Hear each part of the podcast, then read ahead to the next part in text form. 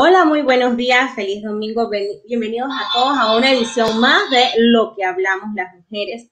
Aquí su servidora Kay y hoy tenemos un, un programa muy, muy diferente para ustedes. Esta vez decidimos enfocarnos en los consentidos de la casa y se trata de las mascotas y su cuidado. Entonces, para ello hemos traído un panel bien diverso entre lo que va a ser eh, un, un, veterinario, personas que se dedican al área de la comida para los, nuestros, nuestros consentidos de la casa y también en el área de alguien que tiene su mascota y los cuidados que le da y todo lo demás. Así que vamos a estar dirigiendo ese tema el día de hoy.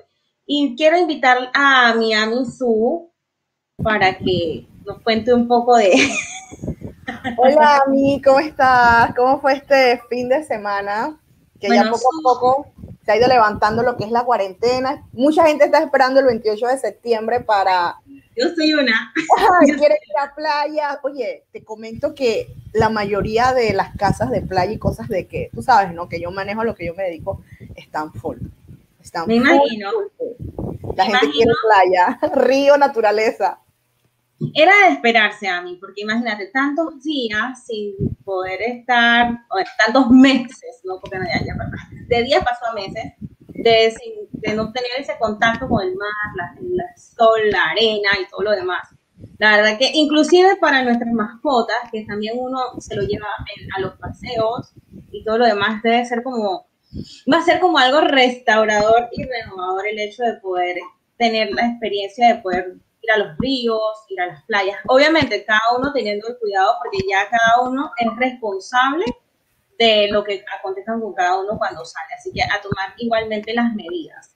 Sí, así es. Estoy muy contenta también porque hoy vamos a tener un tema eh, que la gente pensará que es un tema común, algo normal, pero los animalitos, los consentidos, los bebés de las casas también, o que algunos también le llaman hijos porque lo cuentan como un miembro más de la familia, ellos tienen cuidados especiales, atención especiales que va desde el cariño, inclusive hasta cuando el amo llega a fallecer o viceversa, ellos se acaban, sienten un tipo de emoción en el cual obviamente como nosotros los seres humanos no lo podemos demostrar a través de llanto, grito, pero ellos tienen su manera, eh, obviamente son animales, de demostrar ese cariño y ese sentimiento hacia su amo. Eh, me trae mucho a colación una película que vi hace años que se llama Chico, siempre a tu lado, de un perro que es un Akita Inu japonés, en el cual él siempre esperaba a su amo, que era profesor. Estos perros son muy grandes, bonitos, era profesor y, lo acompañaba hasta el tren y él se regresaba a la casa y en las tardes volvía a recibir a su amo. Y una tarde eh, el amo nunca volvió porque le dio un ataque al corazón en el estudio, o sea, en el colegio donde él estaba y él se quedó esperándolo ahí y nunca llegó. Y la esposa y la hija del profesor que murió eh, lo buscaban para traerlo y no, Keila, no se quedó allí hasta que murió y levantaron una estatua y está una estatua en honor a él. Inclusive uno de los pasillos de, del tren o, del subway allá en Japón lleva el nombre de, de, este perro, porque cuando tú sales lo primero que ves es a Chico, esto en la estatua de bronce que, que en honor a él la levantaron porque fue un perro muy fiel. Y así como esta historia, hay otras historias más también de lo que son los animales. Así es, su, la verdad que muy conmovedora, conmovedora la historia. Yo sé que los perros son maravillosos. Es más, todas las mascotas que tú puedas llegar a tener en algún momento, te, te formas un vínculo emocional con ellos que es totalmente indescriptible. Y es increíble cómo puedes llegar a querer tanto a, a las mascotas, a pesar de que ellos no pueden tener esa comunicación contigo como de persona a persona verbal pero ellos se comunican a través de su mirada, del tacto, sus gestos, o sea, que son, son una maravilla, la verdad. Y para eso traigo un pensamiento. Ok. Los animales dejan huellas grabadas en tu alma, en tu ropa, en tu alfombra, en tus muebles, pero principalmente en tu corazón.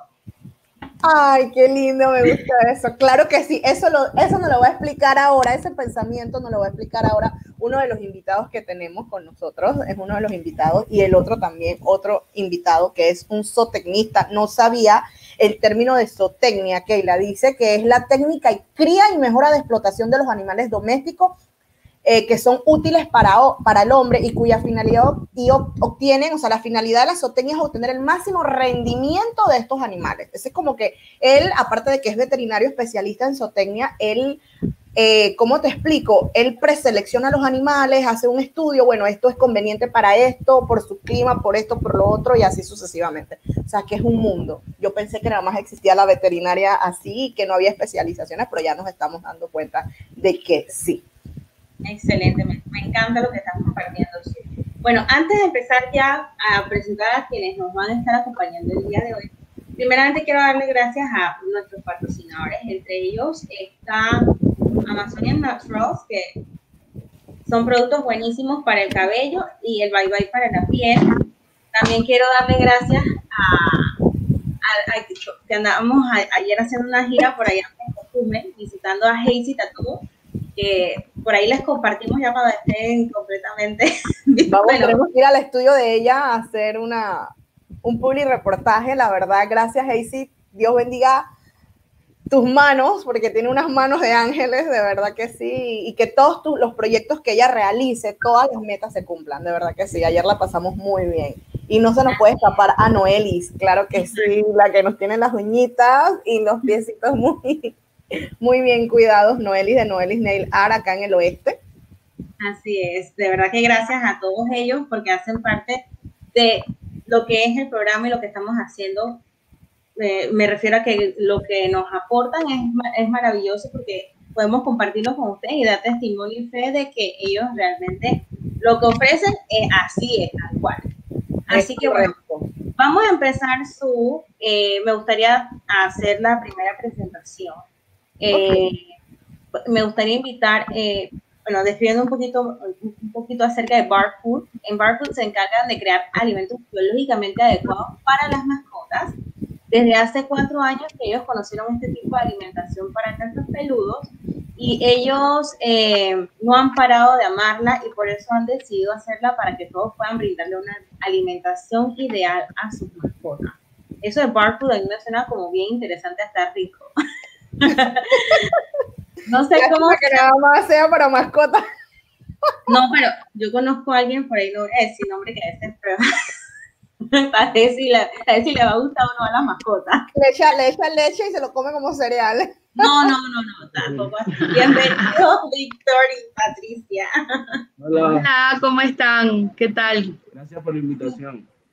Ay, gracias a ustedes por haber aceptado y por estar acompañándonos para hablar de este interesante tema, que es lo que es el cuidado de las mascotas. Y yo sé que por lo menos el el proyecto que ustedes están desarrollando, a mí me parece súper interesante porque yo siento que a veces nuestras mascotas se aburren como de comer lo mismo, las mismas boletas todos los días de la semana. Entonces, yo siento que, que que ustedes nos puedan compartir lo que ustedes ofrecen puede ser una muy buena alternativa para aquellos que buscan ofrecerle algo que no sea nada más lo que las galletitas y Así que es súper, un gusto poder tenerlos acá. Gracias. Hola. Bueno, nuestro siguiente invitado es estilista de profesión, eh, graduado de la Academia 2000 en San José, Costa Rica. También fue profesor del INADE, ex participante de Masterchef Panamá. Es amante de los animales y está terminando un proyecto de comida fresca totalmente natural, cocinando con amor. Así que le damos la bienvenida a Alejandro Ramírez. Bienvenido, Alejandro. Se me olvidó mencionar que es papá de tres lindas niñas. Gracias por la invitación. Connie, Shakira.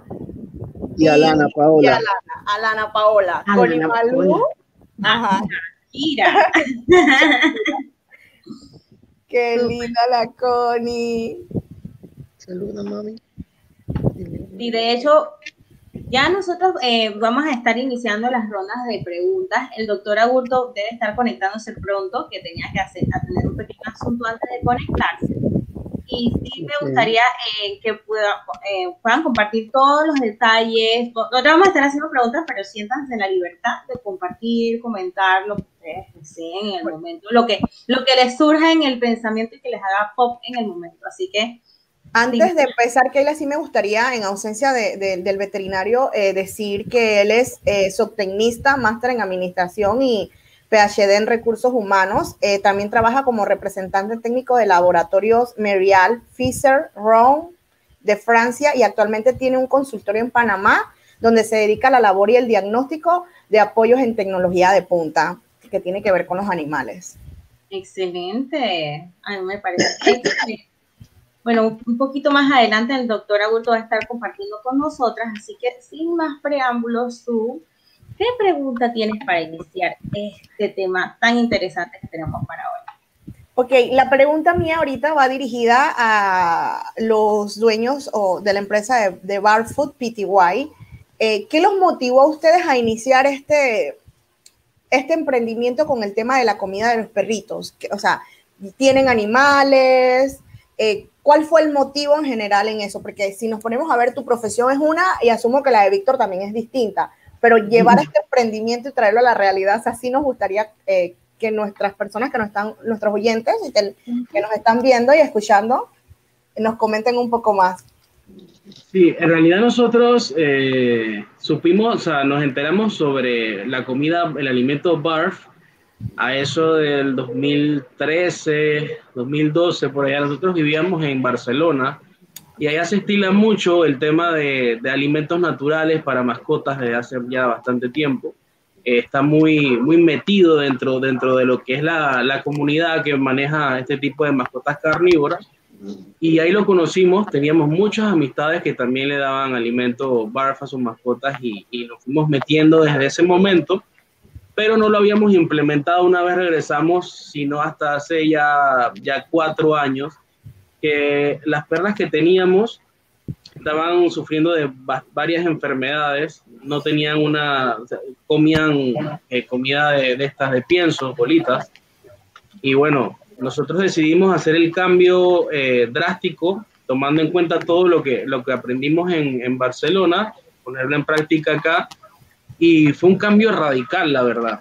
Y bueno, desde ese momento nos fuimos metiendo cada vez más, estudiando en el tema y, y bueno, hasta ahora que, que, la pandemia también ayudó un poco, ¿no? A, a, salir, a salir ya a flote como bar food, pero sí tenemos bastante tiempo ya metidos en el tema.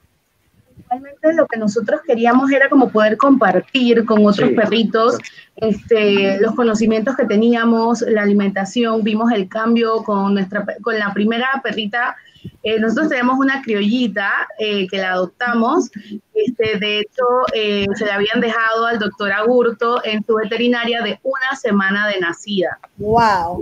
En teoría, nosotros nada más la íbamos a cuidar un par de meses para que tuviera un hogar. pero bueno, se quedó en este que es hogar. Nos quedamos con ella. Entonces, se enamoraron de ella no, no pudimos, o sea, la cuidamos tanto que no pudimos darla a otra persona. Sentíamos que nos quitábamos un pedazo del corazón. Entonces ella sufría de muchos problemas de la piel, eh, de su orejita, por, por, la falta de tomar leche materna, nos explicaba el doctor, y nosotros eh, decidimos hacer el cambio porque una de las cosas que nos decía también el doctor era la alimentación, influye muchísimo. Y como ya habíamos, eh, como dice Víctor, ya habíamos escuchado, ya habíamos visto el tema del bar en Barcelona, nosotros decidimos implementarlo acá con nuestra perrita y desde que llegó nuestra otra perrita, que es una Jack Russell, eh, ella desde que llegó aquí empezó a comer bar. Y de verdad que son perritas sumamente sanas, eh, no les, o sea, tienen una salud muy óptima, eh, su energía también, hacen menos pupis, que eso es muy importante. Este, entonces, todas estas cosas las quisimos compartir con otros perritos y con otros dueños de mascota que sabemos que, que dedican muchísimo de su tiempo y de su corazón y de su amor para sus mascotas. Entonces, por eso quisimos como que compartir todo esto que sabemos y actualmente nos estamos certificando eh, con una universidad estadounidense para todo lo que es esta alimentación eh, natural para perros y para gatos. Wow. Vamos a poner a la venta acá en Panamá. Mira que está te, te iba a preguntar casualmente, Patricia, si ustedes también tienen en esa línea de alimentos para gatos. sí, sí. Por ejemplo, tenemos para perros y gatos. Por ejemplo, mis gatas, eh, cuando yo les cambio la comida, se ponen bien especiales. Por ejemplo, en estos días atrás salí a comprar y no había la que siempre les compro. Y entonces cuando la compré dije, dije, ay Dios mío, no sabes lo que acabas de hacer. Los gatos son bien místicos, los gatos son más místicos que los perros.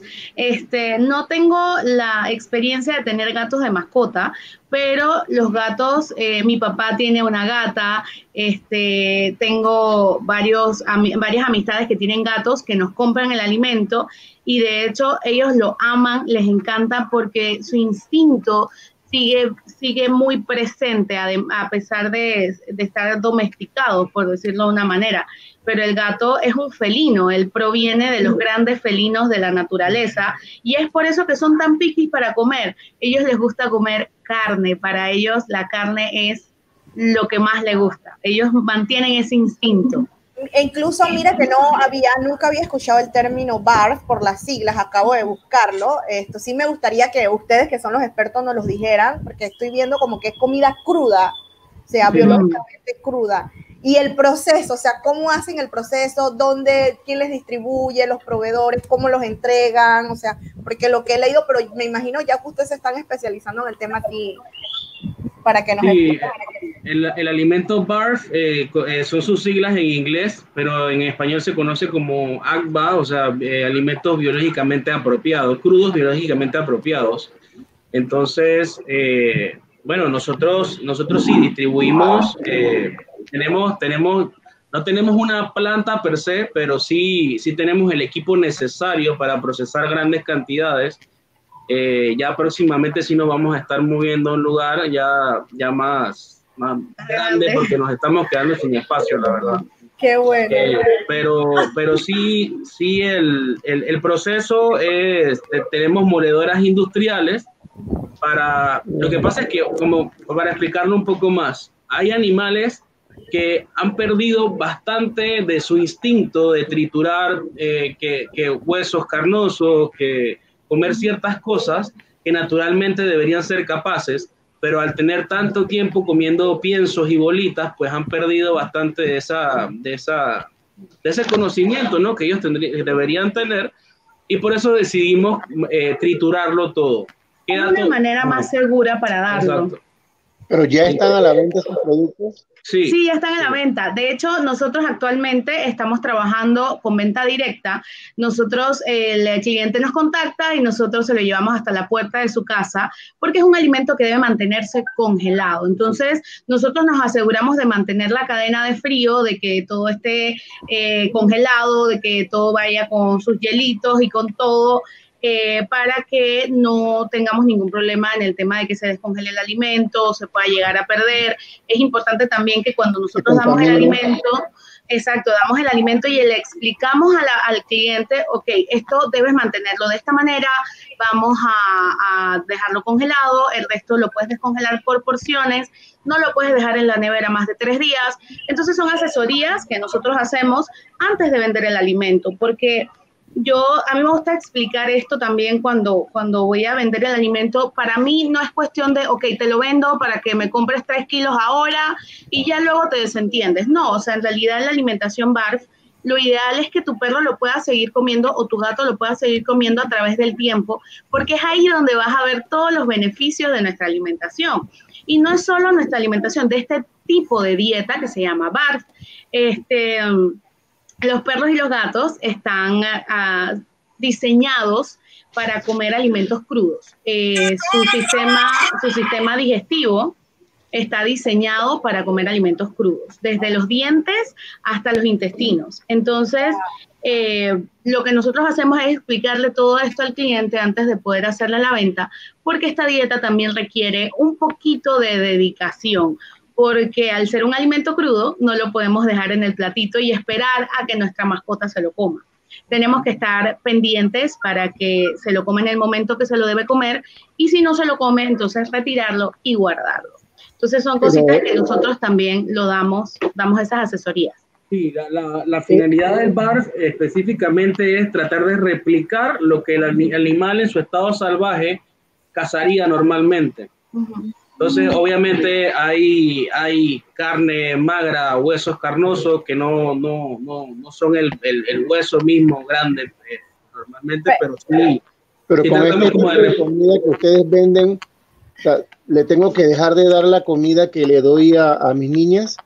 Lo recomendamos, sí recomendamos que no se mezclen las el barf con, la, con el pienso, porque el pienso tiene mucho carbohidrato normalmente y el, y el animal carnívoro no procesa bien los carbohidratos.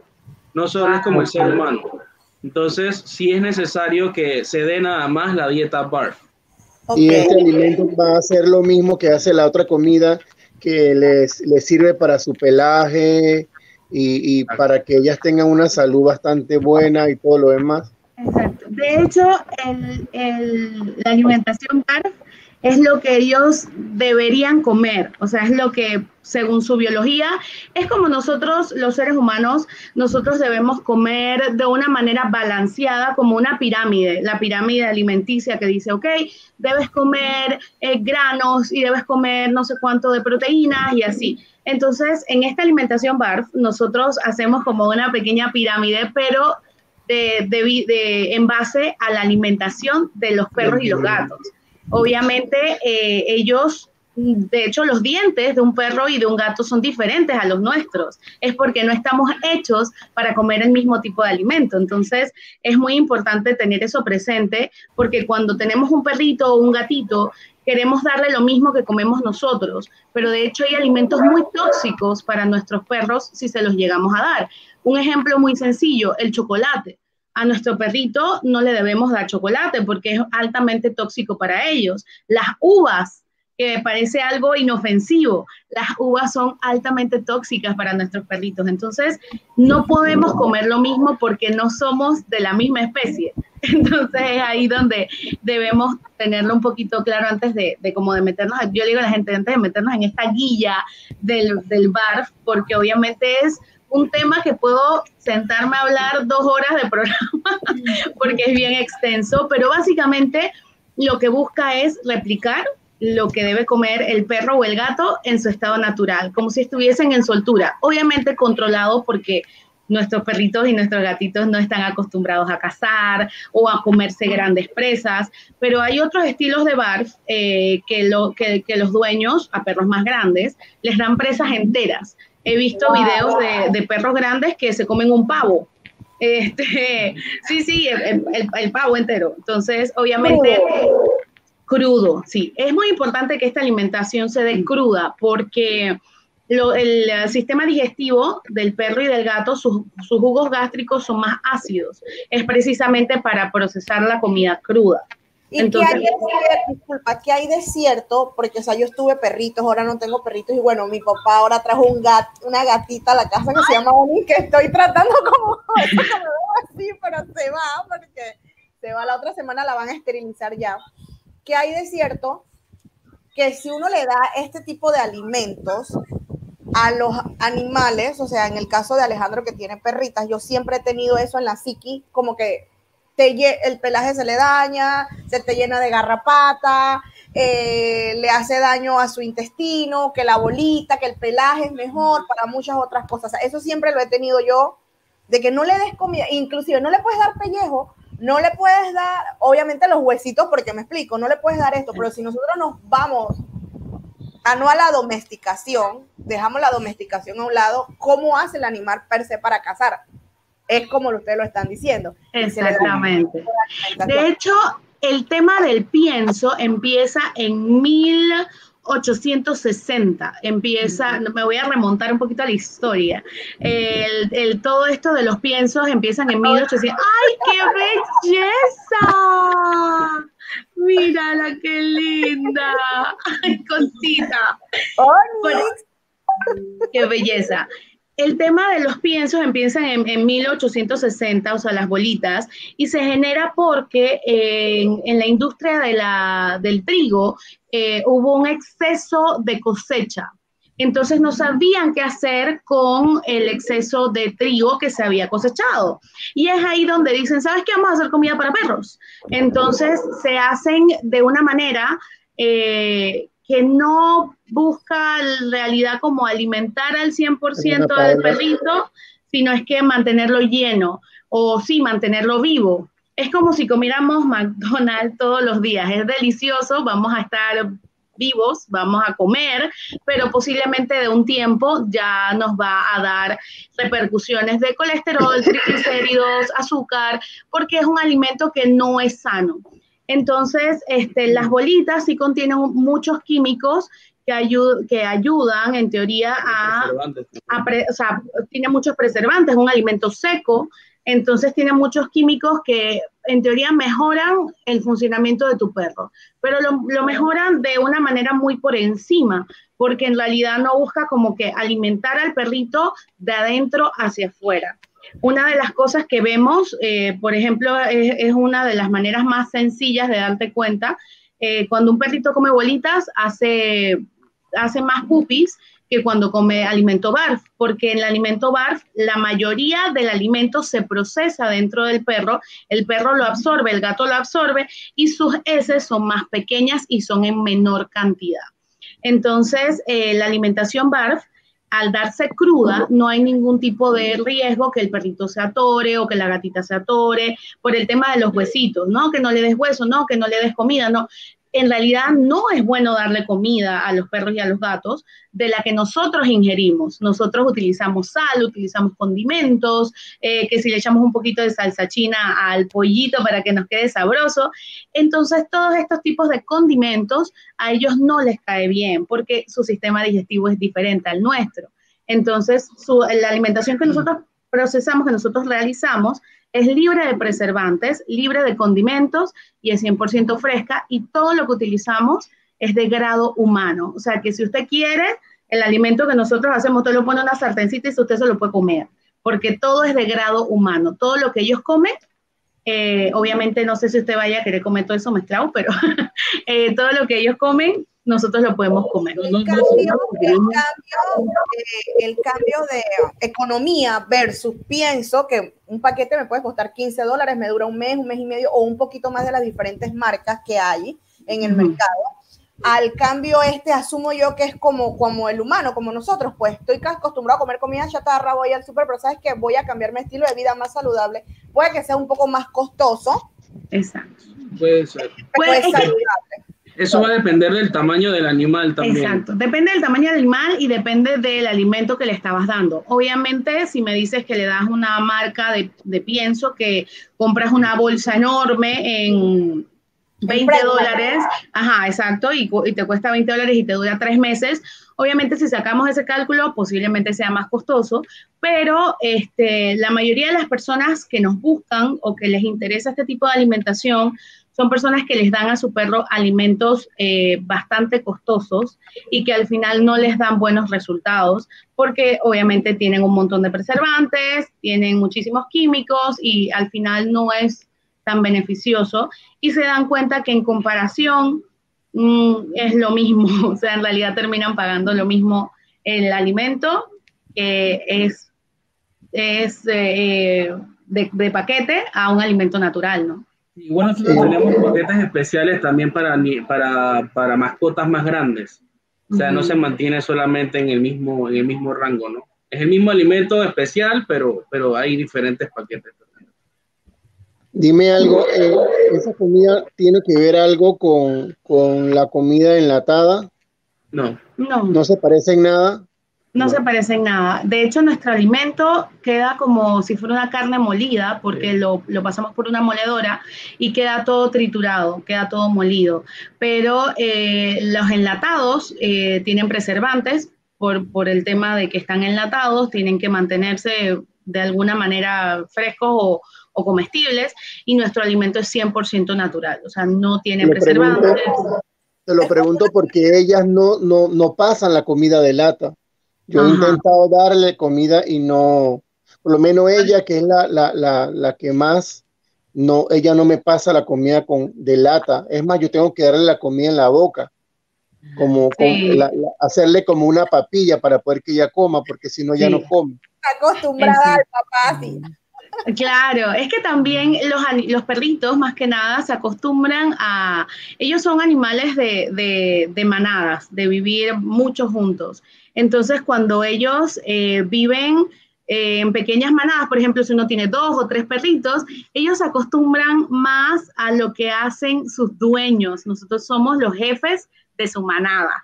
Entonces, hacen todo lo que, o sea, ellos, ellos nos ven a ver cuánto nos pueden manipular. Le creo. La mía también me manipula. Ok, y entonces, ¿dónde se le puede contactar? ¿Ustedes llevan delivery? Si es el oeste, ¿cómo sería? Nos pueden contactar a nuestro Instagram de Barfood PTY y ahí sale nuestro número de WhatsApp. Igualmente ya se los voy a mencionar, nuestro número de WhatsApp.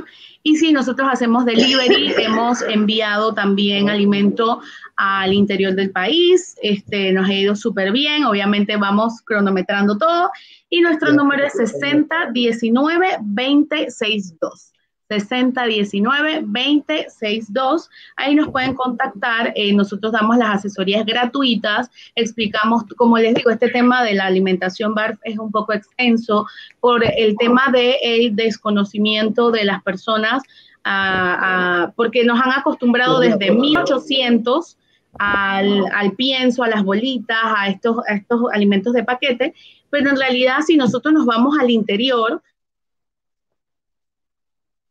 o aumentan a sus perros con, carne, con huesos y, es como una alimentación bastante orgánica. Y estos perros son perros que duran muchísimos años. Entonces, el perro vive, el perro viene conviviendo con nosotros, hay, hay pruebas que el perro vive con el ser humano desde el tiempo de las cavernas, o sea, imagínense, desde hace muchísimos, muchísimos años.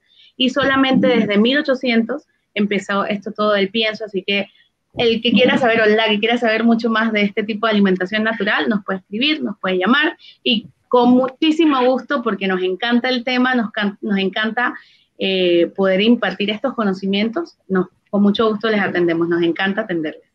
Qué bueno. ¿Qué? no te... Patricia, hacerte una consulta. Entonces, técnicamente, podríamos decir, o sea, no descartando o dando una, mala publicidad acerca de las bolitas, técnicamente lo que más le vendría conveniente a nuestras mascotas es la comida cruda, porque ellos técnicamente son animales que han sido domesticados, pero sin embargo, como tú describías al principio, su sistema digestivo está diseñado para poder comer igual que como si en el tiempo en que si ellos tuvieran que cazar. el, tema de la, el tema del pienso en realidad es como, es como todo. Hay marcas que son un poco mejores que otras. Entonces, eh, pero, pero bueno, al final la, la, moraleja es que el animal carnívoro no está, no está diseñado para comer eso. Un ejemplo, por lo menos, los gatos del Seguro Social son unos gatos enormes y bellos, pero es porque se la pasan cazando y comen la comida que deberían comer, ¿no? La cazan y se la comen tal cual. Y así es como funciona en la vida real. Lo que pasa es que nosotros humanizamos mucho a las mascotas y obviamente no nos cabe, no nos cabe en la cabeza, por decirlo de una manera, que le estamos dando alimentos crudos a veces y no sabemos qué es lo necesario, es lo ideal, es lo apropiado para nuestra mascota. Igualmente este tipo de alimentación nosotros siempre la recomendamos para perros sanos. Eh, un perro, un gato sano que no tenga ningún tipo de patología o de enfermedad previa, porque ya ahí, si nosotros trabajamos eh, con veterinarios y, por ejemplo, nos dicen, no, mi perro es eh, alérgico, nosotros podemos hacer un cambio de alimentación. Obviamente, todo este tipo de cambios conllevan un costo adicional, pero nosotros podemos diseñar una dieta específica para un perro con alguna afección de la mano con el veterinario porque eh, obviamente es importante que, el veterinario esté anuente. Lastimosamente no todos los veterinarios están a favor de este tipo de alimentación porque eh, no tienen conocimientos de ella. Eh, muchísimos, tengo muchos clientes que ellos le cuentan al veterinario este tipo de alimentación eh, pero es algo que no, que no todos conocen. De hecho, el doctor Agurto es súper pro de la alimentación BARF. Él fue uno de los primeros que nos, que nos impulsó a decirnos, oye, ¿sabes qué? Háganlo, es muy bueno, yo la recomiendo. Y en verdad, este, siempre hablando del doctor, aquí está el doctor Agurto acaba de llegar. Mejor doctor de, eh, veterinario de todo Panamá, ustedes disculpen, pero es que él es mi tío y lo amo con todo mi corazón. Tranquilo. ok, esto, bueno, Keila, Keila, no te escuchamos. El mute. El mute. Gracias. nos, estaban preguntando aquí una de nuestras, de nuestros eh, oyentes, ¿qué tan bueno es mezclar la comida de los perros con un poquito de jugo de las carnes para que se lo coman bien?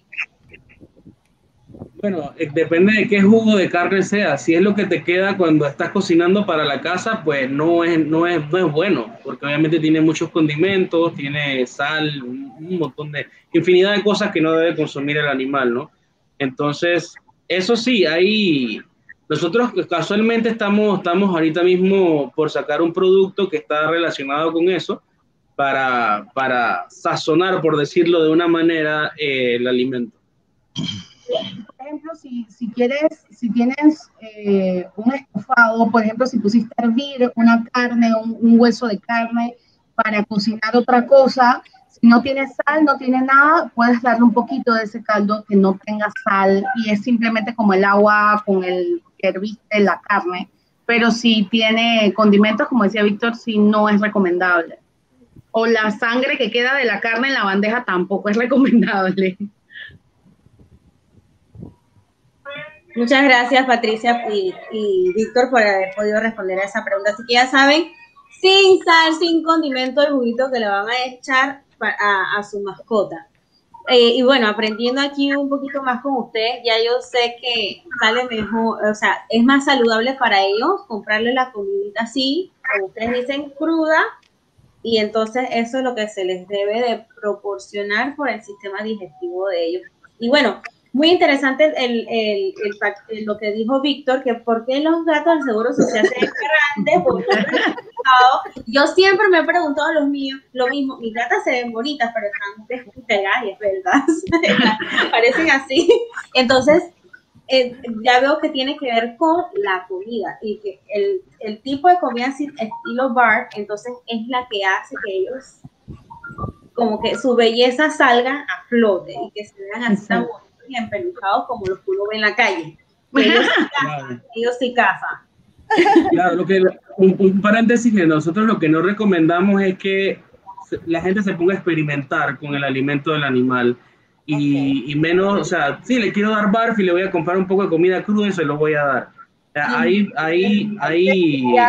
ver, orientarse. Exactamente. Hay que leer mucho. Exacto. Es que yo entiendo que es cruda, pero lleva un proceso, ¿no? Exacto, sí, lleva un proceso igualmente. No es, lo mismo, no es lo mismo, disculpa, que yo le compre un pedazo de carne y se lo dé crudo a, a, mis niñas. Exacto. No es lo mismo porque, porque tratamos de que sea, o sea, que cada comida que tenga el animal sea balanceada, ¿no? En los niveles que, que necesarios que necesita consumir diariamente el animal yo aconsejo que todas las personas que les guste o les, interese este tema, busquen en internet eh, y que lean un poquito más a profundidad todo lo que conlleva esta alimentación. Hay muchísimos foros, hay muchos libros, este, de verdad que nosotros lo que queremos es educar a la gente, que la gente sepa que existe este tipo de alimentación más que nada. No es solamente como que, ah, ok, nosotros queremos es venderla, no, sino como que también que la gente sepa que esto existe y que este tipo de alimentación es buena, es beneficiosa y que también tiene, conlleva un poquito de sacrificio de parte del dueño porque hay que tener un poco de dedicación. Eh, no es tan sencillo como, como las bolitas en ese sentido de que ah, pongo allí, me voy y ya. Que eso es la practicidad, yo entiendo que eso es la practicidad de las bolitas, pero eh, nosotros queremos que la gente sepa que esto es, eh, que esto existe y que esto funciona y que es súper bueno para los perritos y gatitos también. Ok. Muchas gracias por esa información. Y, y Víctor de Barfoot, esto. Keila, tu siguiente pregunta, Alejandro. Sí, sí, de hecho, Alejandro, yo quería que nos contaras un poco acerca de tu experiencia en la crianza de, de tus tres perritos, por eso que tienes tres. Así que debe ser bastante trabajo en cuanto al cuidado del pelaje, la alimentación, que si las citas, que si todo lo que conlleva el cuidado de, una mascota que es, técnicamente como tener un hijo, que conlleva mucho cuidado y amor. Entonces cuéntanos un poco acerca de tu experiencia en, cuántos años tienes con ella, todo lo demás. Bueno, la verdad que, les cuento que a mí tener, tener perritos me, me cambió la vida. Me cambió la vida porque no voy a ningún lado sin ellas. Hasta mi trabajo me las llevo a las tres. Y sí, es muy complicado que si la alimentación, eh, yo trato de darles hasta desayuno a ellas y la verdad que hasta cuando he viajado ellas se han puesto muy tristes, así que trato de, de, no, de no estar sin ellas porque ella, por lo menos esta, se me enferma, se me deprime, se me todo. Y, la alimentación de ellas, pues trato de darle, creo que la mejor comida. Ahora, eh, escuchando a los, a los muchachos, eh, bueno, hay que, que, abrir como que la mente y, y, y, ver, ver otras opciones, ¿no? Pero, y tenganlo por seguro que la voy a probar. Pero sí ha sido, ha sido de verdad eh, maratónico tener tres animales y, y pasarlos de animalitos a, a, a, creer que son seres humanos porque duermen, hasta duermen conmigo. Y bueno, ¿qué te puedo decir? ¿Verdad, Connie? Cuando se enferman, yo me quiero morir. Cuando ellos, ellas se enferman, eh, en estos momentos yo estoy un poco enfermo eh, y ellas no se despegan de mí. Las tres están aquí conmigo, pero esta es la más ñañeca. Y, y, y ella, es verdad lo que decían hace un rato, su de, del, del, comentario del, del, perro que le hicieron el, la estatua. Yo vi eso, ya yo he leído de eso y ellas son muy apegadas a uno. Y bueno, ¿qué te puedo decir? No sé si el doctor me, me puede explicar si eso está bien o está mal, que uno se apegue tanto a los animales. Pero ella se porta súper bien. Mi perrita jamás se hubiese quedado ahí sentadita. Ay, yo la quiero como abrazar. No, llevamos 42 minutos de programa y ella, está, ella ha estado aquí. Ella no se ha movido. Incluso cuando vamos a fiesta, Alejandra, Alejandro es mi amigo. Cuando nosotros vamos a fiesta, siéntate allí, quédate allí. Y Ellos van conmigo a, a todas partes. Y ella quietecita, eso sí, cuando yo llego al salón donde Alejandro, el salón de belleza, ella, llegó la tía, entonces ellas se abren así como para que uno la sobe. Para que uno la salude. Y si no la saludan, comienzan, o sea, cuando ellas conocen a la persona, porque puede haber clientes que no, se molestan, comienzan a ladrar y hasta que él dice, oye, salúdala, entonces ya se quedan quietecitas. No, llega un punto de que yo, de que ella, de que esta, que es la mayor, ella, ella piensa que ella es el, el ser humano y yo soy el animal. Yeah. Sí, no, de verdad, ella me mira y me dice como que, ¿qué haces ahí? Queda, muévete.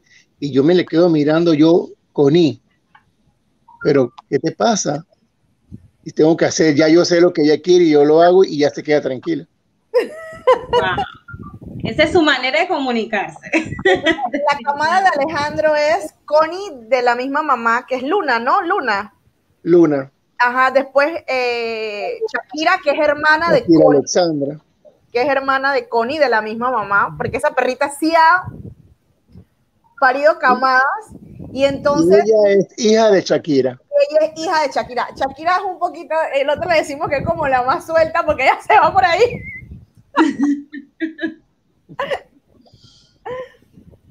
y ahí Oye, está Lana.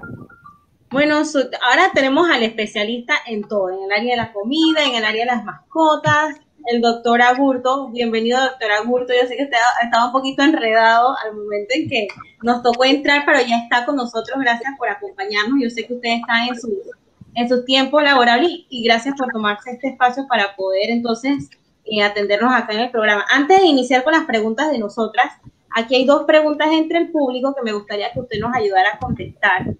Y una es, quiero saber qué tan recomendable es darle esa pastilla para las garrapatas. Le doy una cada seis meses. Vamos con esa primera para que usted arranque y comparta. Ay, se le fue. Ya, ya. ¿Sí? Ok, primero que todo, buenas tardes, eh, buenos días todavía a todos eh, los que han decidido estar con nosotros un ratito. Es una buena pregunta, ¿eh? Eh, Lo importante aquí es si es eficaz la pastilla y si le está funcionando. Eh, los efectos que pueda tener o no esta pastilla definitivamente lo tiene que eh, corroborar el fabricante. Nosotros como profesionales tenemos que tener las herramientas necesarias para combatir esta plaga, que son las garrapatas, a veces las pulgas y, ¿por qué no?, a veces la sarna. El punto donde voy es que eh, tratemos en lo primero que podamos averiguar es qué tipo de problema puede tener mi perro. Si es una garrapata, si es una pulga o si es una sarna. Aquí lo importante es el diagnóstico, porque puede ser que la pastilla que dura normalmente tres o cuatro meses eh, ataque garrapatas y pulgas, más no sarna, o ataque sarna y garrapatas y no pulgas, de tal manera de que es importantísimo que consulten a su veterinario de cabecera y que le haga un diagnóstico claro de qué es el parásito externo que puede tener su mascota. Pero sí, mm, sí la recomiendo que la usen, ¿cómo no? Es una herramienta de, de subsistencia, ¿no? Y poder tener animal sano, porque son animales que los parásitos externos transmiten una cantidad de enfermedades que ustedes no tienen idea. Wow. Interesante, doctor Agurto. Aquí también nos preguntaron, ¿los perros pueden consumir huevo? He leído en internet que no es bueno y otros dicen que no es dañino. Bueno, te tengo que adelantar, abriendo un gran paréntesis en esto. Eh, una de las fortalezas que tuve yo hace años atrás era cómo hacer que el ser humano en Panamá consumiera más huevo. Per cápita, Panamá en esa época consumía 125 eh, huevos al día, cuando en otros países hablaban en 240, 300, México andaba en 400 huevos eh, consumidos, ¿no? De tal manera de que eh, se empezó a estudiar el, el consumo del huevo, se analizó, tiene stigmas diciendo que el huevo se transforma con hormonas, cosas que no son ciertas. Eh, tuve la suerte y la oportunidad de poder trabajar muy cerca con las empresas encargadas de, la mayoría de vender el huevo y no tienen ningún tipo de efecto secundario que pueda tener el caso. Lo único que hay es que la yema, si usted es tendencia a tener colesterol, la yema tiene colesterol, pero también otros alimentos tienen colesterol.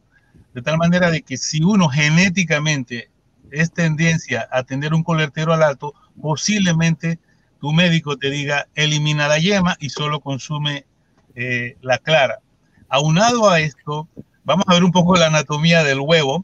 Significa que arriba él tiene una cámara, una cámara que intercambia el oxígeno para que el pollito viva. Imagínate.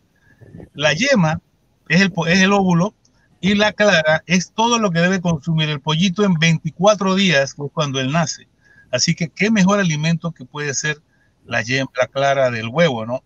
Eh, si lo traspolamos al animal o a nuestros perros, te digo que a título personal, yo, mis perros consumen un huevo diario y hasta la fecha no ha habido ningún efecto secundario, eh, no ha habido diarreas, no ha habido flatulencia.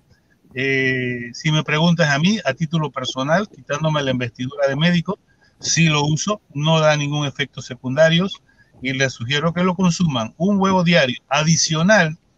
Generalmente, cuando yo encuentro una enfermedad que se le llama así, como comitante, que significa que puede empeorar otras, pero es una palabra así muy rebuscada. Que puede empeorar otras enfermedades. Eh, yo sugiero esto, así. Necesito una dieta alta en proteína, de alta calidad y de origen animal. Mira qué complicado, pero es un huevo, un huevo crudo. adicional, yo le echo cuatro cucharadas de miel de abeja. Se lo mezclo y le sube la proteína, porque las defensas de los perros se construyen con proteínas. Imagínate que yo te mande a una casa y nada más te mando el cemento. No hay nada. Entonces yo debo aportarle al, al animal enfermo nutrientes. Es cierto que existen productos en el mercado eh, que nos pueden ayudar, pero tenemos que reconocer que son productos eh, farmacéuticos, no como lo natural que viene en esencia ahí, ¿verdad? El punto radical es que sí, la respuesta es que sí, sí lo recomiendo y lo, y lo amparo mi respuesta con todo lo que te acabo de, decir. Gracias, doctora Gurto. Aquí hay una pregunta más y es ¿Cuántas veces se debe bañar a los perros en una semana? Caramba. es algo complicado, a pesar de que la, no, la piel del perro es muy sencilla, la piel del perro no es complicada. Es más, el perro no suda. Entonces, eh, yo tengo esta, este criterio, ¿sí? Hay tres opciones. Si definitivamente el perro no sale de la casa y convive conmigo una vez a la semana, se puede bañar, pero con un champú neutro, un jabón neutro, o podemos llamarlo a nivel comercial hipoalergénico, que podía funcionarte también, una vez a la semana. A la semana siguiente, que es a los 15 días, ¿sí? podías bañarlo con algo que tú creas que él necesite. Por ejemplo, humectantes, hidratantes, eh, antisépticos. Eso te lo recomendaría tu, eh, tu eh, médico de cabecera. ¿Qué podría hacer después de esta semana? O sea, si tú lo bañas una vez a la semana, debe ser así, hipoalergénico, y luego el que el médico te recomiende a los 15 días. La siguiente opción es que si el perro entra y sale a tu casa, de tu casa, cada 15 días. Eh, hay personas que me dicen, pero mi perrito es chiquito. Bueno, ese iría nada más cada semana, ¿verdad? De tal manera de que eh, si entra y sale, yo estoy hablando de un perro aproximadamente de unas 25 libras, que tú no lo puedes llevar cargado para ningún lado, ¿sí? o puede ser un perro de protección, de guardia y protección, eh, él puede bañarse cada 15 días. Y si definitivamente no entra a tu casa, vamos a poner un ejemplo bastante común. Un perro que cuida un taller de, automóviles, tú lo puedes bañar prácticamente cada mes. Cada mes lo puedes bañar. Entonces, hay opciones. Mi criterio son tres y evidentemente va a depender del pelaje del perro, del tipo de raza que sea del perro y evidentemente la relación que tenga contigo. Porque debo de cerrar esta respuesta diciendo que el, el pelaje del perro es como un abrigo, ¿sí? De esa misma manera debes pensar en cómo lavarlo. Si tú lo usas, si tú usas jabones de humano, shampoo de humano, le podrías estar causando irritaciones, porque nosotros en el cuero cabelludo sí sudamos y sí necesitamos utilizar una palabra que se usa a nivel de, clínica de, de, limpieza abrasantes, incluyendo una cantidad. Yo he visto que en shampoo de humano le ponen hasta potasa, en poquito, ¿verdad? Pero le ponen para eliminar grasas. De tal manera que sí, el perro no es tan complicado y el perro podíamos trabajarlo en esos tres criterios que tengo yo. Muchas gracias, doctora Agurto. Muy interesante su respuesta. De hecho, yo quería preguntarle, porque la mayoría de las preguntas se enfocadas a los perros tengo gatitas. Entonces, ¿cómo está el tema de cada cuánto uno puede bañar a los gatos? Porque, por ejemplo, yo tengo una gata que es blanca y a ella le encanta revolcarse en el lodo. Entonces, todas las semanas, todas las semanas, que ella sale aquí mismo al patio. Cuando ella vuelve a entrar, ella está chocolate. Entonces, ¿cómo uno puede manejar el tema del baño con los gatos? Porque yo sé que ellos se limpian ellos mismos. Entonces, pero entonces ese es el otro detalle. ¿Qué hago con un gato que le gusta ensuciarse? Correcto, tiene que bañarse, tiene que bañarse. Yo tengo una, una morenita, ella es negrita, nada más tiene los ojos verdes, eh, y yo la baño todas las semanas, todas las semanas con ella uso solamente jabón de Castilla. Ese es el que yo llamo el jabón neutro, que es uno de Castilla cuadradito, de bebé. Y ese se lo puedo pasar hasta en la cara y no le irrita los ojos ni nada y ella cada semana se baña. Qué bueno. Qué bueno saber esa parte, doctora. Así que ya yo sé que por lo menos si es un jabón neutro, yo puedo bañarla porque ellas igualmente circulan aquí mismo en, los alrededores de la casa, pero están en la tierra, en el jardín, y, especialmente esa se revuelca. Ahora, ahora recuerda que a veces uno, como ser humano, le gusta oler bien las cosas, que las cosas huelan bien. Si quieres intercalarlo con el jabón neutro, puedes ponerle un champú, ojo, eh, hipoalergénico. Hipoalergénico, ellos huelen más o menos rico. Jamás, jamás bañes a un gato con un champú antigarrapaticida. No lo uses. Es extremadamente tóxico. Wow.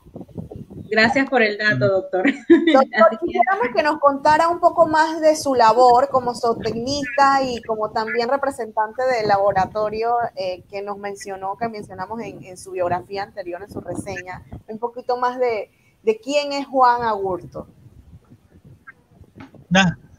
Bueno, en realidad yo vengo graduada de México, en Monterrey. Eh, allá saqué una maestra, una, una, soy veterinario y saqué una carrera de zootecnia, que es cómo manejar, cómo hacer que tus animales ganen plata o te hagan plata. ¿no? eh, es de zootecnista. La cabra, el caballo, la vaca. De tal manera de que, ¿qué te digo? Bueno, saqué una maestría en administración de, de empresas. Eh, me preguntaban siempre por qué. Yo soy como algo, como una quimera, ¿no? Algo muy combinado. Y luego saco un PhD en recursos humanos. Eh, la vida nos fue llevando, entonces me contrato un laboratorio en México. En aquella época se llamaba Smith Klein, todavía está aquí en Panamá, creo que se llama Smith Klein Kellogg's. Eh, y empiezan a entrenarme, a entrenarme en fabricaciones de medicinas, vacunas, y así me voy desenvolviendo hasta que hay una plaza en Panamá y me vengo para Panamá en el 89. Eh, me acuerdo bien que estaba de hervidero aquí la cosa de la pelea con los militares y la cosa, ¿no? Pero sí, y llego aquí a Panamá y aquí no había trabajo. Yo llegué con trabajo aquí, qué, qué ironía, ¿no? Eh, el laboratorio es, es, gringo, es americano. Eh, y luego ahí me voy desenvolviendo y luego me contrata otro laboratorio. Eh, yo tenía la facilidad de poder crear un, un insecticida eh, ese wow. insecticida sí se llama cipermetrina. Y aquí se vendía de un laboratorio francés, se llama Rompulanc. Y ahí seguimos, ¿no? Y ya por allá por el 91, 92, entonces me voy a Pfizer. Y en Pfizer me contratan eh, porque estaban lanzando un producto nuevo, que era la competencia de ahora muy famosa ivermectina. La mía se llamaba doramectina eh, y ahí me voy desenvolviendo en la fabricación de medicamentos. Y ya en el que será en el 98 ya decido hacer mi propia empresa de traer productos de otros países y fabricarlos. Entonces, eh, aquí andamos, ya tenemos una clínica hace ya, tuvimos una clínica hace ya, ya unos años atrás y estamos pues eh, trabajando ahora en pequeñas especies, tratando de innovar el trato con, los, con las mascotas, ¿no? Y es básicamente lo que, lo que estamos haciendo, ¿no? Qué bueno. Keila, no te escuchamos. Sorry, es que como tengo un poquito de ruido de fondo, pongo mi escucho y están hablando. Ah, gracias, gracias.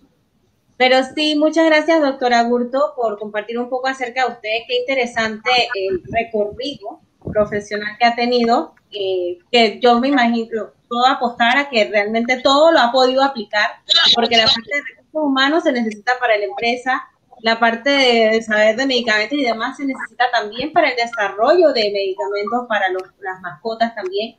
Y la verdad que me encanta el hecho de, de poder, de, haber, poder haber podido tenerlo a usted como invitado aquí para poder que nos impartiera y nos compartiera un poco acerca de sus conocimientos para con las mascotas. Entonces, en manera general, eh, doctora Burto, me gustaría que nos compartiera qué cuidados especialmente debemos de tener con nuestras mascotas, sobre todo ahora que ya estamos regresando a lo que es las aperturas de, de, la, de la economía, de que todo el mundo está volviendo nuevamente a, a, a, digamos que a la nueva normalidad o normalidad, no sé cómo llamarle a las finales. Y bueno, qué cosas debemos de tener en consideración, porque yo sí observé durante la cuarentena eh, que había muchas personas que habían, comenzaron a ver muchos animalitos abandonados nuevamente. No sé cuáles serían las razones. En realidad no, no veo la razón por la cual debamos de abandonarlos, y me, menos en medio de crisis como estas que, que ellos necesitan aún más de nosotros. Entonces me gustaría saber cuáles son los cuidados que debemos de tener con ellos ahora que vamos a estar nuevamente más saliendo, que va a haber probablemente contactos más, más con el mundo exterior para también poder nosotros así a la vez cuidarnos. Ok, perfecto. En realidad quisiera empezar diciendo que eh, esta es una relación de sentimientos. Tú tocaste un punto muy, muy sensible y la relación que vayamos a tener con nuestras mascotas es de sentimiento. Y el sentimiento, podríamos estar hablando horas de lo que son los sentimientos. Sin embargo, eh, podríamos reducirlo o reafirmarlo diciendo que los sentimientos es un entendimiento. Yo te entiendo, tú me entiendes. el caballero que habló hace un ratito fue tácito, explícito, en el hecho que él dice, yo sé cuando ella me pide algo, yo sé lo que ella quiere. Esa es una comunicación increíble que él tiene con, con esas mascotas, pero aunque usted no lo crea, la que lo logró fue la mascota. O sea, ¿cómo me logro comunicar con este hombre para que me entienda? Entonces, eh, solo abriendo un paréntesis,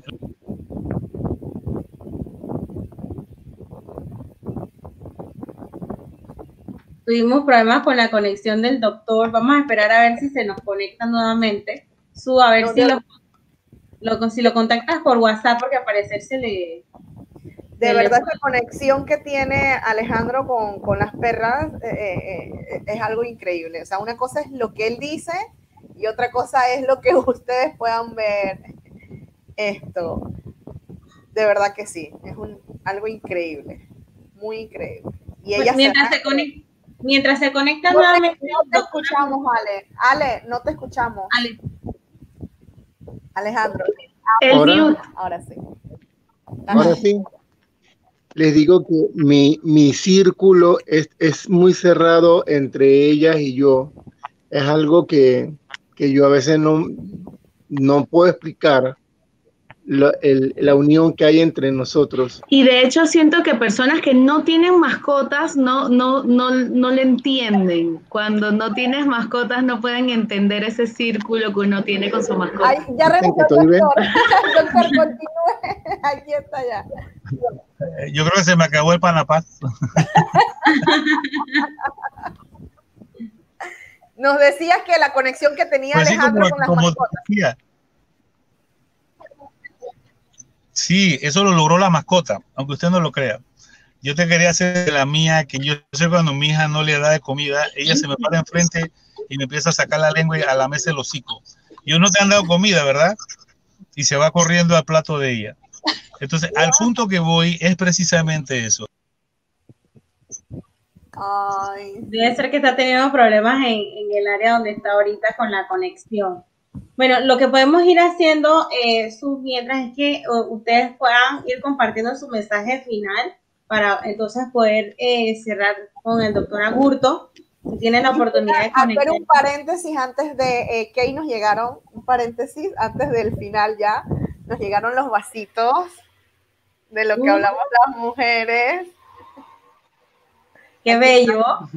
Sí, para aquellas personas que quieran saber cómo obtenerlos también nos, nos pueden escribir al DM y les respondemos. Están bellos. ya se conectó el doctor nuevamente. Vamos a traerlo.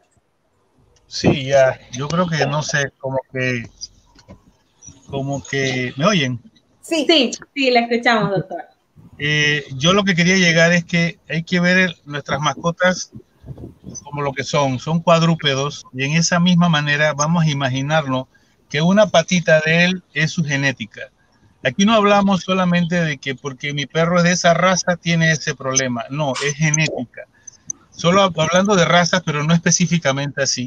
Eh, si yo tengo un Golden Retriever, él va a tener problemas de piel, él va a tener problemas de displasia. No, esa es su genética. Pero si ya sabemos que esa genética puede ser así, entonces hay que trabajar en pro a prevenir cualquier tipo de problema que pueda tener su genética, no la raza. Hay razas que son excelentes y no tienen problemas. Generalmente son la genética. ¿Qué quiero decir con la genética? Su abuelito, su papá, los arrastres que trajo ella como eh, eh, de su descendencia, de su árbol genealógico. Eso lo debemos entender. Su primera patita es su genética. Eh, mi perra sufre de esto, a mi perra no le gusta tal cosa o a mi perro no le gusta eso. Ellos ya van en- entendiendo eso. La segunda, que para mí es una de las más importantes, es reconocer que la nutrición representa el 76% del éxito del perro. Mire qué delicado. El 76% del éxito del perro indica que sea sano, que no me haga gastar plata en veterinarios, eso va contra mí, y que no me haya gastando plata en alimentos que no sirven. Si yo compro un alimento perverso, va a tener mi animal un 76% de problemas, probabilidades de tener problemas. Eso no significa que el más caro es el mejor. Debemos buscar un facultativo, en el caso de Patricia, en el caso de algún nutricionista, eh, que nos oriente qué alimento es el que le conviene a mi perro, porque si mi perro no tiene pelo largo, ¿para qué compro cosas para pelo largo? Y cosas por el estilo, ¿no? Entonces la nutrición debemos dedicarle un 76% del tiempo para que mi perro tenga éxito. La siguiente patita, yo le llamo la sanidad que nos corresponde a nosotros los profesionales, sus vacunas, sus desparasitaciones, sus visitas al médico. Yo tengo pacientes que eh, eh, cada seis meses me andan haciendo, haciendo de química, sanguínea, hemograma, radiografía, porque ya yo los tengo en el, en el foco de prevención. En medicina humana se practica mucho y se hace mucha publicidad en la prevención. Entonces, ¿por qué no en nuestras mascotas, verdad? Entonces yo trato de ir por ese punto en que la sanidad sea de manera preventiva, que sea una manera de una medicina preventiva más que curativa. Aunque no lo crean, la, medicina preventiva es más barata que la curativa, ¿eh? porque es más rápida y la otra previene que ocurra la otra que es muchísimo más cara. Esa es la sanidad. Y en el caso de la higiene, también trato de orientar a mis pacientes en cómo se debe bañar un perro, qué debe hacer un perro, qué, qué, se le debe dar a un perro a la hora del baño, qué se le puede usar, qué no, y los voy orientando, ¿no? Entonces, en la manera en que nosotros conozcamos estas cuatro patas de nuestros animales, vamos a tener un entendimiento mejor. ¿Qué quiere decir esto? Vamos a seleccionar mejor nuestras mascotas. Si yo tengo un apartamento pequeño, ¿para qué me compro un labrador? Él va a sufrir, él va a sufrir, porque él necesita, es un perro de deporte, él necesita correr, correr. Cómprate un perro que no pese más de 10 libras, 8 libras. Va a ser un perro que come poco, el ambiente del apartamento no es tóxico para él y va a ser un perro feliz, ¿verdad? Es lo que quería sugerirles a ustedes en este momento. Gracias, doctor. Aquí tenemos una pregunta más. Dice el señor Edwin Quintana. Doctor, tengo una perrita criolla que se acercó a mi casa porque le di comida. Quisiera operarla, o sea, la perra es callejera, pero me da cosa echarla de la casa. Es una perra ya mayor. Quisiera que me dijera el costo de la operación. Es un buen punto. Eh, hay dos maneras de ver esto de la cirugía. Hay un... ¿Aló? ¿Sí estoy? Sí está, doctor, sí está. ya me acostumbré a irme y venirme. Eh, Ahí se nos fue nuevamente la señal del doctor. Debe ser la llamada que le estaba entrando. Justamente dijo que ya estaba acostumbrado a ir y venir y se fue. Bueno, vamos a Estás en mute, Ahora eres tú. El mute. Hoy ha sido el mute. ¿Qué nos pueden, ya para despedirnos? Doctor. Ahí está el doctor. Nos comentaba acerca de la operación, doctor.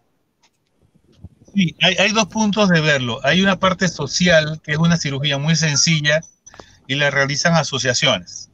Esa en realidad nosotros como médicos eh, le dejamos la labor social a las personas de asociaciones y es una eh, liga, se liga, se liga las trompas, ¿no? En el caso de nosotros, nosotros hacemos una cirugía patológica que va a prevenir cánceres, tumores, quistes mamarios, de tal manera. Ay Dios. Se volvió a ir. Bueno, vamos a ir avanzando. Patricia y Víctor, esto ya para conclusión, ¿qué, nos, ¿qué mensaje nos pueden dejar para los animalitos y los gatitos en todo general?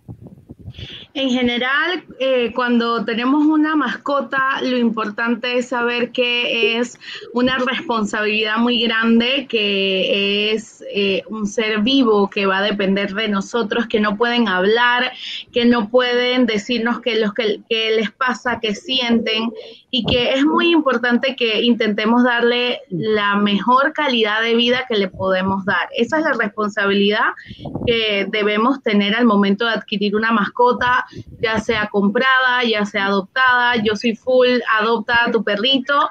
Este, y lo más importante es que, que le demos la mejor calidad de vida, que nos preocupemos porque nuestra mascota esté bien, llevarlo a nuestros veterinarios, que les hagan sus chequeos, que les hagan sus baños, una buena alimentación, todas esas cosas son muy importantes porque, eh, como les digo, son animalitos que no, no pueden hablar y ellos solitos no pueden tampoco sobrevivir, porque si ya los tenemos en casa, tampoco los podemos dejar en la calle porque ellos no pueden sobrevivir solos ya. Entonces es muy importante que, tengamos eso muy en mente. No es como tener, de que, ay, bueno, tengo un perro y mira, sí, pero el perro está eh, afuera, tirado, abandonado, eh, sin, sin cuidados. Para eso mejor no tengamos una mascota. Ok. ¿Y Alejandro? Ale. Bueno, eh, disculpa. bueno, ¿qué les puedo decir? Que, que igual como dice la joven, que si vas a tener animales es para cuidarlos, para darles amor, para, para hacerlos parte de tu familia y para no, no dejarlos tirados, pues porque si vas a tener un animal para dejarlo tirado ahí y no alimentarlo como se debe, mejor no lo tengas, mejor, o sea, mejor permite que otra persona que, que pues sí le va a dar el amor que, que ese animalito necesita lo tenga y, y, bueno, para todos los que nos están viendo, que, que quieran a sus mascotas, que en realidad a veces son nuestros mejores amigos y no, nos acompañan y nos quieren y son muy sinceros con nosotros. Y eso yo lo puedo decir con mucha autoridad, la verdad. Y yo pienso que ustedes eh, deben de hacer un, eh, otro programa acerca de, de, mascotas porque, como dijo la joven, hay mucho tema de, del que podemos hablar acerca de, de ellos, porque ellos son un mundo y son un mundo hermoso para nosotros como seres humanos. Así mismo es. Bueno, pienso que le vamos a dar la palabra al doctor eh, para que nos termine de responder eh, lo que quedó. Y doctor, también al final, para que ya para cerrar con usted nos pueda sugerir o qué consejo nos pueda dar a aquellos dueños de mascota o a aquellas personas que quieran tener por primera vez una mascota. Oye, gracias. Ojalá no se me corten. Oye, en realidad, la otra pregunta era esa. Eh, en realidad se le saca todo a la perrita, solo le queda su vagina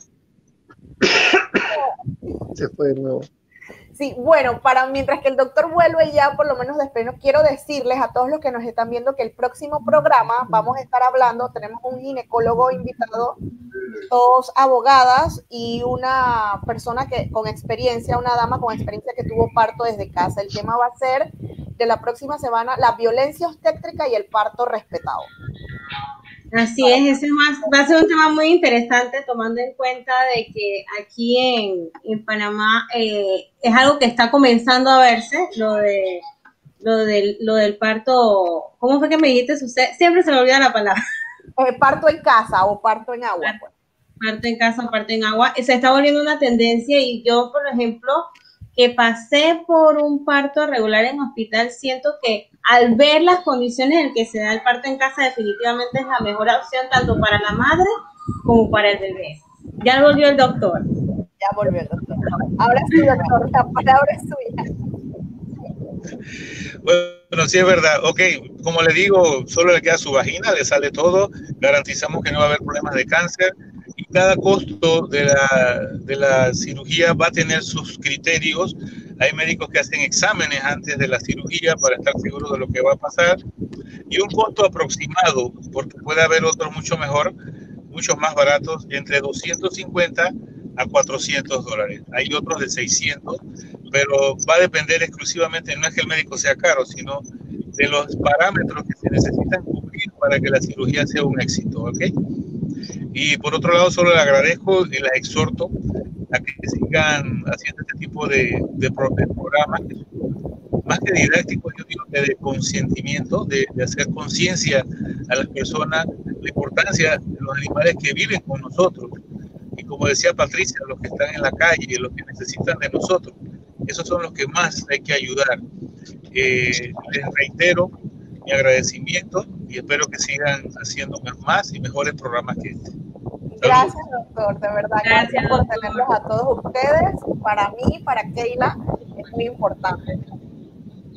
Así es, y bueno, queremos darle las gracias a todos los que estuvieron conectados. Gracias por sus preguntas y vamos a tomar en cuenta lo que nos están diciendo que les gustaría otro programa de mascotas. De repente ya podamos conversar aparte con el doctor Aburto y con Patricia para que ahondemos un poco más en cuanto a lo que es el bar food y un poco más en cuanto a los cuidados de las mascotas, ya con, con más detalle y digamos cosas más específicas. Igual ustedes pueden hacernos llegar sus preguntas para de repente estructurarlo en base a lo que ustedes les buscaría conocer un poco más.